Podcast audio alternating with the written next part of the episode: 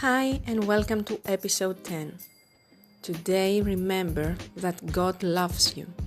God is inside of you. God don't want you to be hurt or unhappy. If you are lost, look inside of you and you will find that God is with you.